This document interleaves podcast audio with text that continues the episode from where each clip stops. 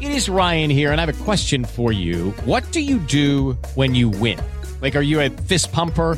A woohooer, a hand clapper, a high fiver. I kind of like the high five, but if you want to hone in on those winning moves, check out Chumba Casino. At chumbacasino.com, choose from hundreds of social casino style games for your chance to redeem serious cash prizes. There are new game releases weekly, plus free daily bonuses. So don't wait. Start having the most fun ever at chumbacasino.com. No purchase necessary. VGW Group. Void where prohibited by law. See terms and conditions. 18+.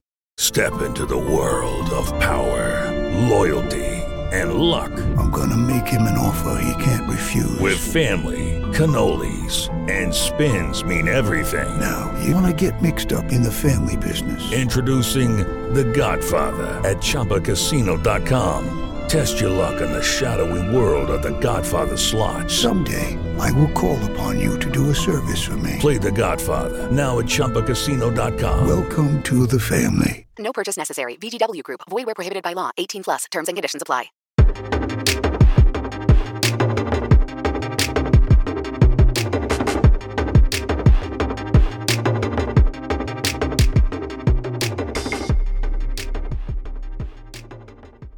Hello, Night Nation. I'm Trace Trylko from the Sons of UCF, joined by Eric Lopez of the Black and Gold Banneret. Welcome into Around the Kingdom, as I say every week. Elo, hello.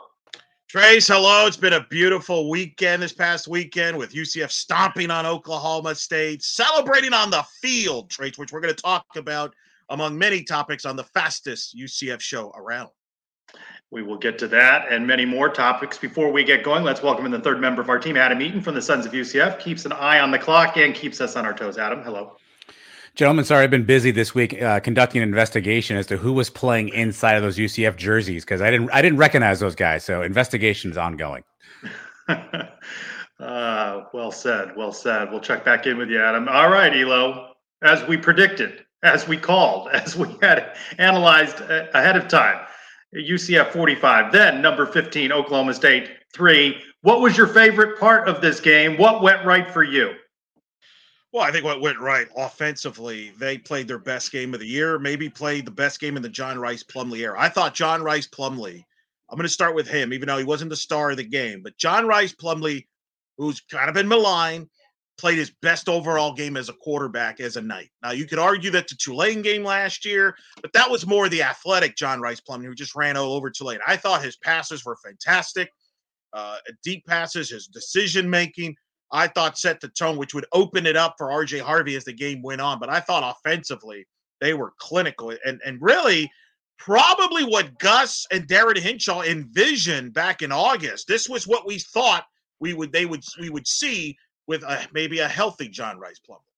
Well, let's talk about the other side of the ball. No one saw that coming, holding the nation's leading rusher, Ollie Gordon, to 25 yards. Where was this rush defense all season long? Near the bottom in the rankings. They were stout, and they're going to have another tough test this week with Texas Tech's running back. But standout to the defense, also causing turnovers. There was the fumble by John Rhys Plumlee, then the quick interception by Damari Henderson, and then the big 92-yard rush for touchdown by RJ Harvey. That was a sequence that was one of those moments, right, where you went, uh-oh, the Knight's going to cough this one away. Well, you did that. You were, like, nervous in the box. But that rush player of the week, Damari Henderson. Yeah. We would have thought we would have a national defensive player of the week this year. But that's what we did with Damari Henderson. RJ Harvey, by the way, over 200 yards. I mean, this is the game he's going to be remembered for and having a great career. Really happy for him. Just everything clicked. Everything went right. And let's be fair, a lot of things went wrong for Oklahoma State, including they forgetting their bring in their rain gear. You know, speaks a lot, doesn't it? But now the question is, Trace, this win over Oklahoma State, a celebratory day in Bounce House. But where does this rank historically, especially in the Bounce House, Trace? What do we make of this win moving forward? Solid win. Important win, but when we talked about them playing close to Oklahoma, whether there was a victory in that loss, can they carry this on through the rest of the season, or was it a one-off? Now, interesting, you have an article out at the Black and Gold Banneret talking about where it now ranks. I think you Should have had a little bit higher, but maybe there's some recency bias in that. Where'd you have it? About middle of the pack, and so that's bounce house wins? I ranked it as the sixth most memorable, biggest win in the bounce house history, behind the USF win, obviously, on Black Friday, the two conference championship wins against Memphis, the Tulsa championship. The that's 07. One I think is questionable. Kevin Smith nearly ran for over 300 yards. We never won a conference title before. That's pretty memorable. We still haven't seen that. And then Cincinnati, the Saturday night primetime game on ABC, where maybe the loudest the bounce house has ever been. Here's what I would say, and I said this in the article. I think it's too early to try to put it in context. This game is fluid because, to your point, is this a turning point for this program? Do we go off on where we look back a year or two from now like, hey, this is where things flipped on the Northern deal? Or is this an aberration? We don't know. That will impact this game. This game could move up the rankings if this leads to bigger things down the road. But I compared it to last year. Remember after the Cincinnati, when everybody's like, wow, that's one of the greatest wins ever. It's a blimp in the radar because they didn't win the conference title. So I think it's too early to pick the big picture. But I do think it's a top six minimum best wins in bounce house history at a minimum, because everybody, Trace, when was the last time that everybody just had that much fun? UCF doesn't blow teams out like that ever against quality teams. Normally it's got to be a nerve-wracking game. It felt weird to have the game in control for four quarters. Some of those you have on the list are far more exciting. Of course, Black Friday over the Cows, very exciting game. But from a quality perspective, this was a quality win across the board. It's hard to find negatives in the performance of UCF in this one. And for those of us, I think you're included in this, that put a little asterisk on that Cincinnati win, this is a quality Big 12 win, a legacy Big 12 program. That's what's going to make it more memorable. I think when we talk about, I think fans over the years will forget what the first Big 12 win is now, with them being back-to-back Cincinnati and Oklahoma State. I think they're going to remember Oklahoma State more. Agreed. I mean, that we'll get into the celebration later. Absolutely. This is the Big 12 win. This is the real Big 12 win people will remember forever. Maybe it'd be ranked higher in my rankings if, they weren't colored in all blue. So.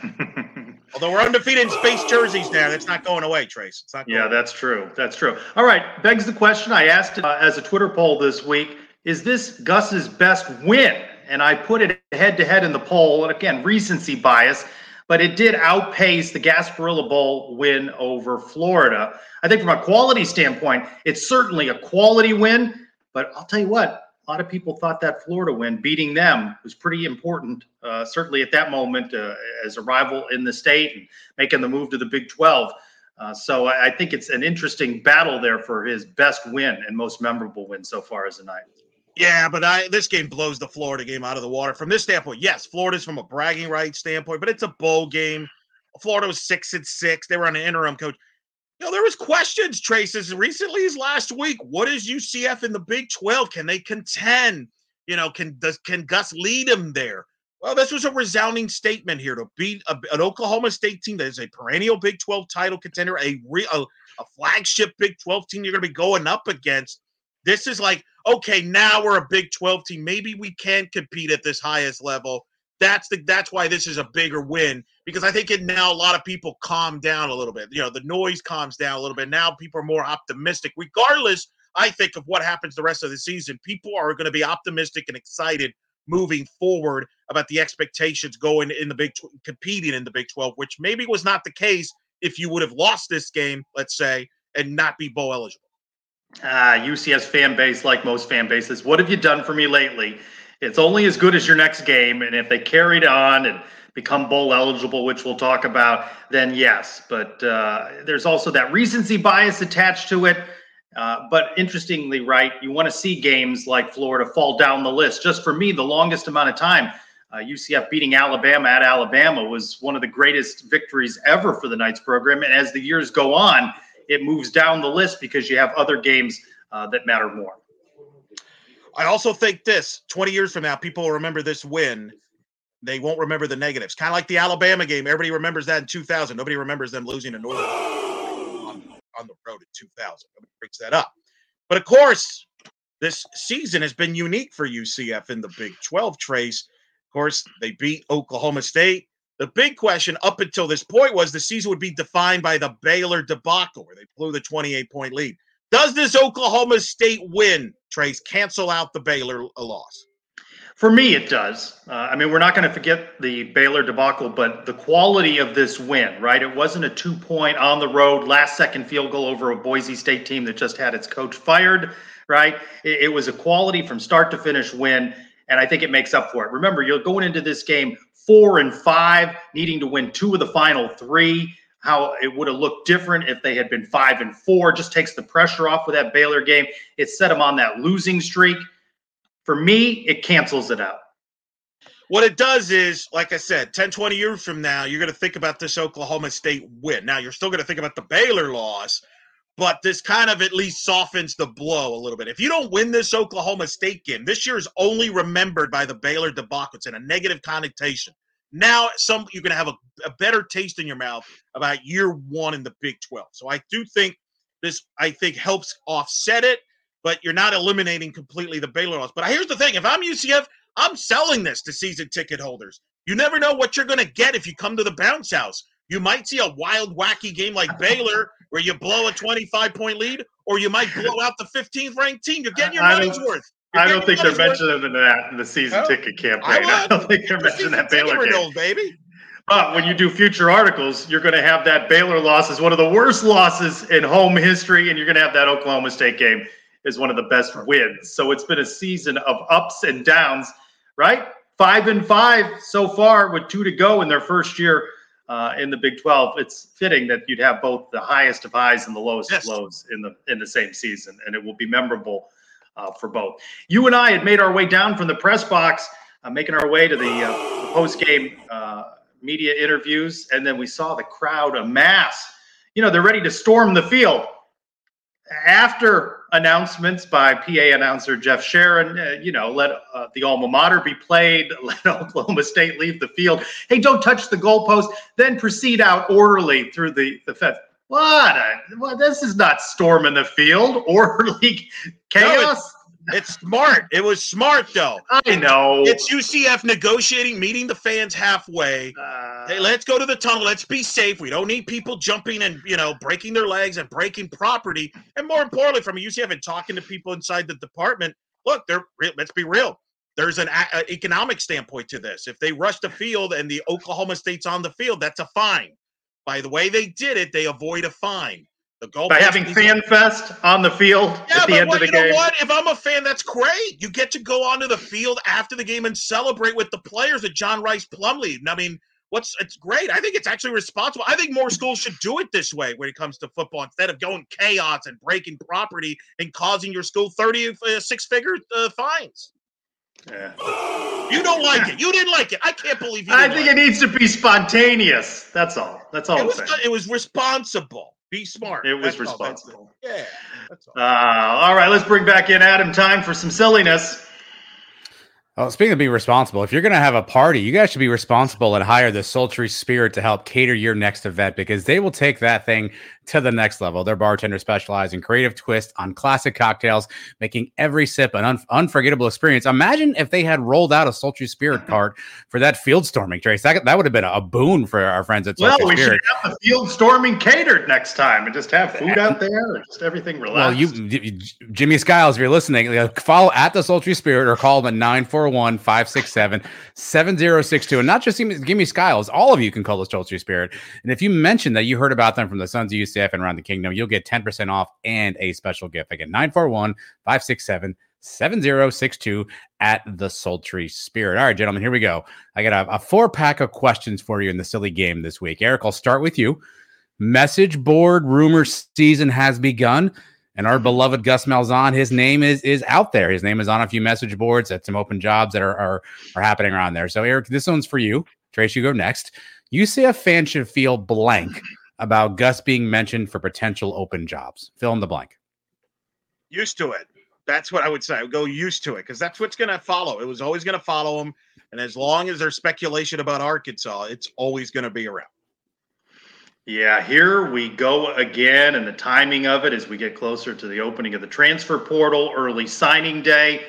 Even now, in the Big 12, is UCF that stepping stone job to bigger riches in the SEC? Getting used to it. Yeah, more coach. I mean, Chip Kelly's rumored to be being let go here at the end of the season. More coaches are going to be let go. It's going to be a really interesting time in the coaching carousel. Next one. We talked about a defensive player of the week, something we did not think we'd have had this year for UCF, and it's a young player. So here's the question, Trace. I'll start with you. Who is the best young player, freshman or sophomore, that UCF has on defense right now? Who's the best young player on UCF's defense? Well, Damari's got to make a case for himself, doesn't he? And I think John Walker has had a good first season along the defensive line. So I'd still go with John Walker also because I don't want to see him slip off somewhere else. I want to see him pay that man. I think it is Damari. I mean, he's becoming a playmaker in that secondary. Corey Thornton has been a shutdown corner there. Quiley's helped out. Then inside, you got Lee Hunter. You got John Walker. I mean, there's some good pieces here defensively that's young and it's growing before our eyes. Malachi Lawrence, Nakai Martinez, Braden Marshall. A bunch of good options out there. Obviously, a good young core on defense if that can stay together and continue to be productive. This is more of a legacy question. Eric, I'll start with you. I think you're a perfect person to ask this question to. This is true or false. RJ Harvey is the best big game running back UCF has had since Kevin Smith. True or false? Wow. It's interesting. Depends what your definition of that is, because obviously Adrian Killings has had some big games. The late Otis Anderson's had some big games.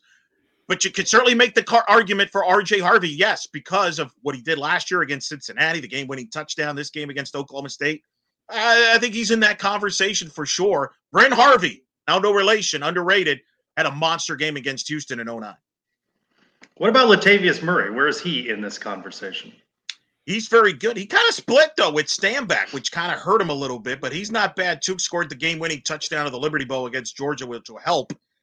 He's right up there, but I think R.J. Harvey's making a case, and depending on how he finishes his career here, I think he could try to fight for that number two, that since Kevin Smith role.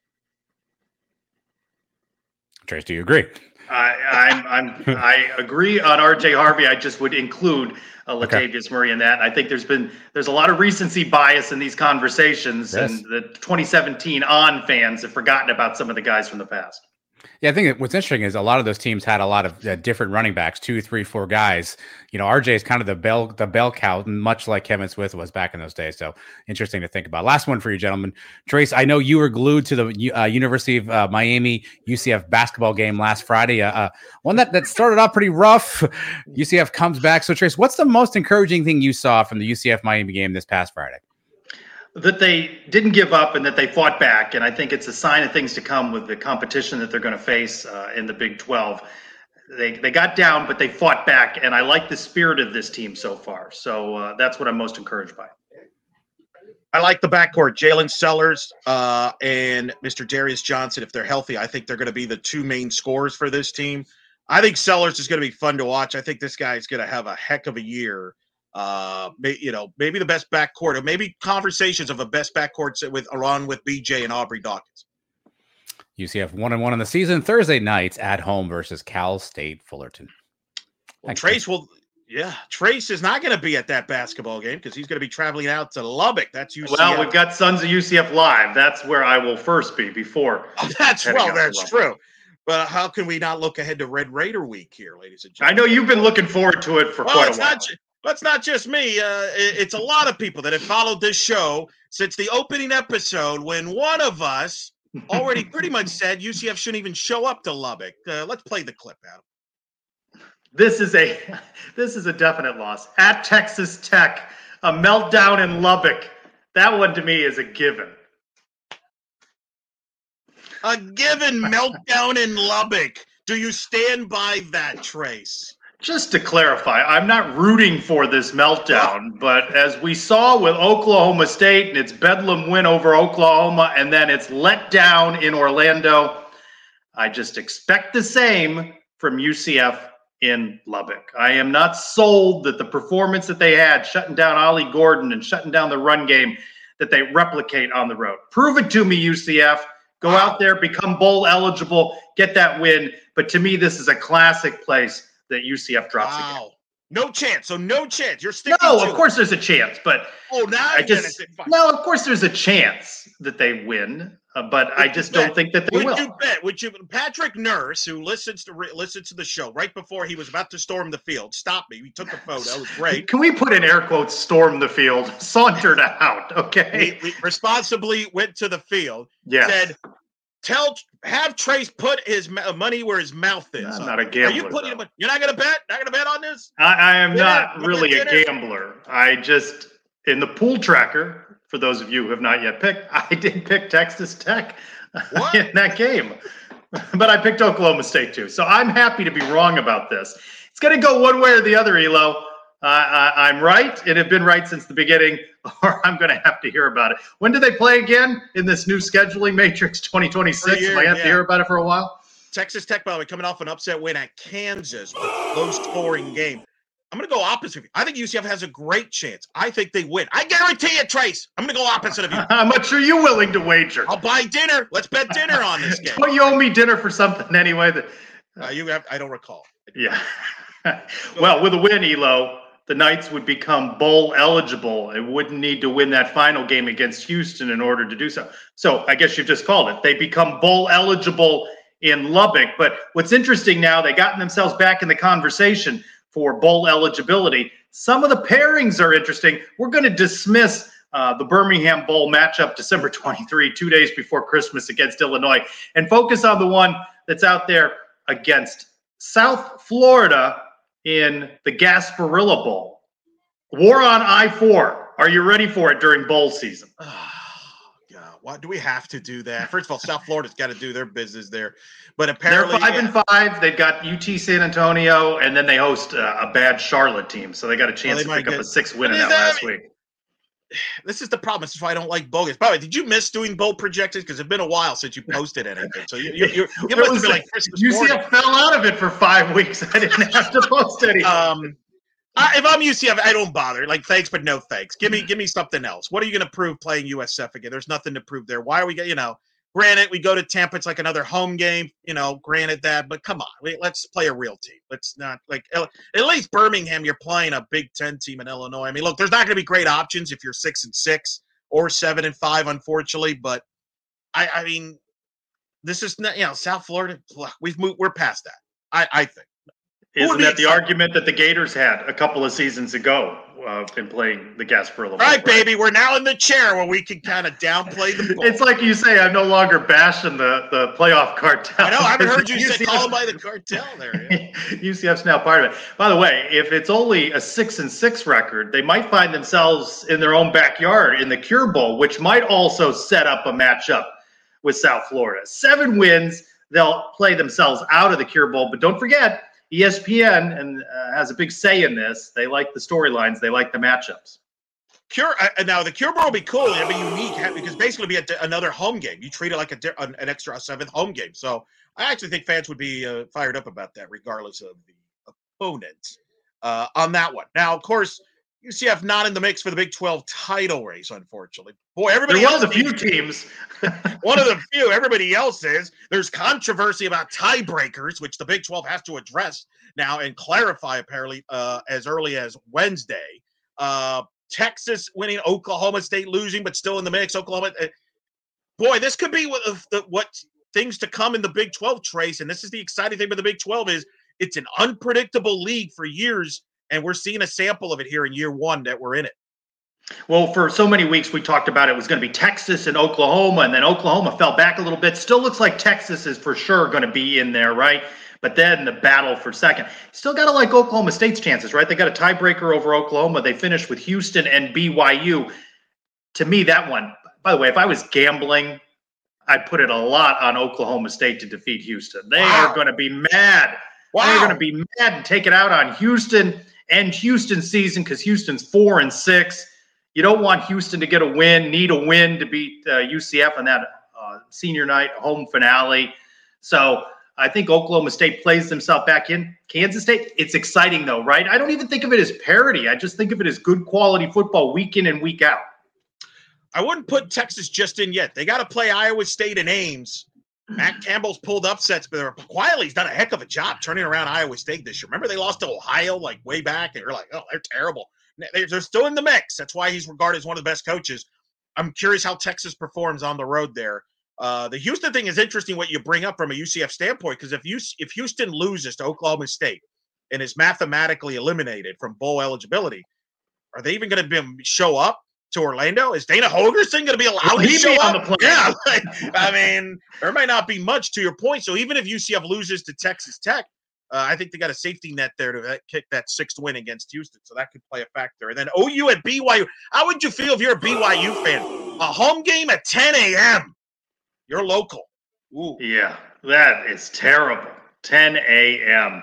Well, UCF will not be competing for a Big 12 championship, but the men's soccer team at UCF might be competing for an NCAA championship. They found out 12 seed in the NCAA tournament, which seems fair, Elo, means they host a game on Sunday at the UCF soccer complex. Could this team go all the way? Well, the road has gotten harder by the 12 seed because basically they get a bye in the first round, assuming they win their second round match, which we don't know their opponent yet. It'll be the winner of the Vermont match against Ryder. They should be heavy favorites to win the second round. But potentially now, if they win, they would go on the road to Morgantown, with West Virginia being the 5 seed, which means UCF is probably going to have to play in Morgantown, West Virginia in late November, December weather. Good luck. Look, it goes back to the Sun Belt tournament. It was awful for UCF. That South Carolina loss cost them a top 8 seed. That was a killer. I think if they don't even if they win that game, they're a top 8 seed at minimum. Maybe they would have been higher. They have a chance. The good news is they've had time to recover and regroup. You were there. You talked to Coach Calabrese. They're going to be upbeat. They have some experienced players. So anything's possible when it comes to men's soccer in the postseason. Well, it's something that following men's soccer. Coach Calabrese doesn't like to sub out a lot of guys, likes to keep his guys out there. And maybe there's some tired legs. No excuses. They did not play well down the stretch after getting that #1 ranking, right, in the country. But that was territory they're not used to. They've been there. They've been humbled. They have some rest. They were going to have to beat teams like West Virginia anyway. When you get to this level, right, anybody can beat anybody. As Coach Calabrese said, who makes a mistake, who capitalizes on that mistake? And that is a lot of times what soccer is about. It's just a moment, a lapse. And you saw that play out in UCF's 2 losses towards the end. It's just a moment. You let down for just a little bit, and the other team, a quality team, capitalizes. Anyway, listen, maybe West Virginia gets knocked off. You got a chance to host all of a sudden. But they've got to clean up some things defensively. By the way, 3 teams in the top 12 seeds from the Sun Belt. Marshall, the #1 overall seed. So that's good news from a UCF men's soccer going forward as far as the Sun Belt. Good year for the league. Other news in the Olympic sports, UCF volleyball, believe it or not, having their senior day this Saturday. Time flies. They will host defending national champions Texas. Doesn't get any easier for them, does it? 5-game losing streak. A 5-match losing streak for volleyball. Softball hosted Florida and fall ball Sunday in front of nearly 1,200 to 1,500 at the Plex. Women's hoops continuing their season. They're 2-0 in their young season. What stands out to you about the other Olympic sports, Trace? Well, the volleyball just needed a couple more wins and just has 3 left on the schedule, and you talked about it. Needed 19, probably 20, and now they got to sweep down the stretch. They got to win the last 3. They got to beat Texas. That is a tough road for them.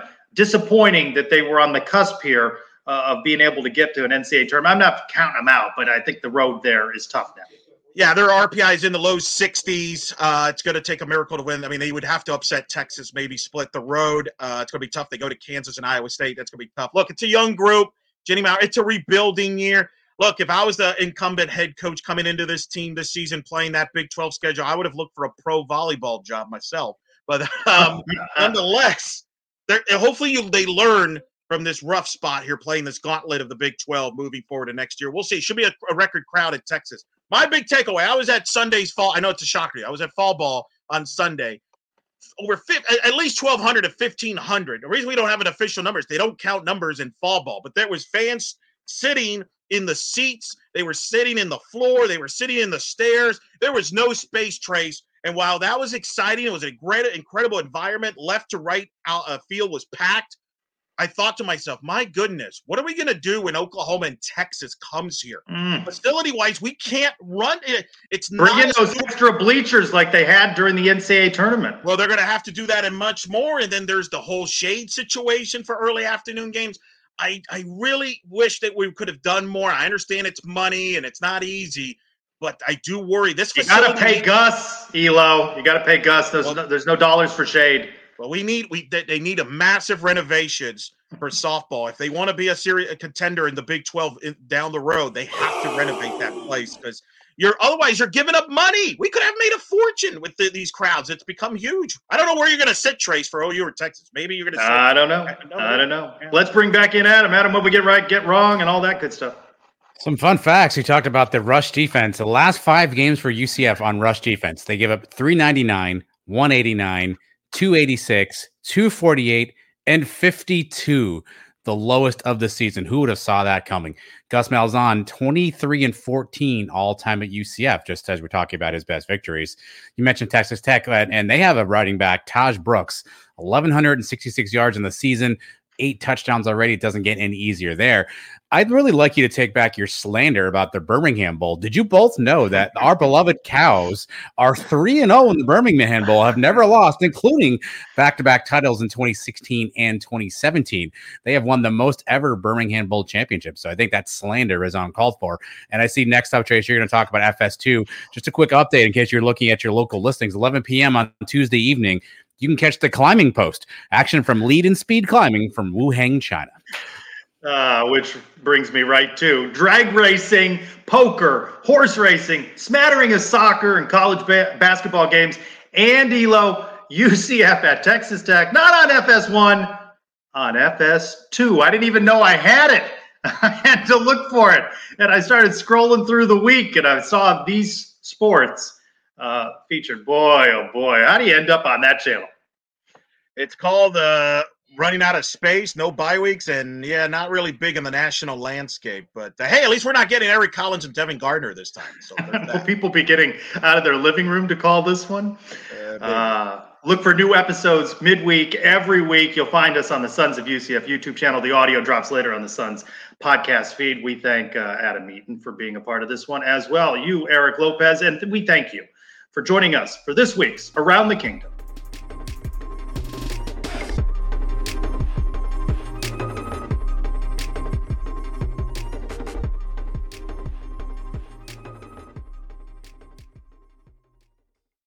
Sports Social Podcast Network.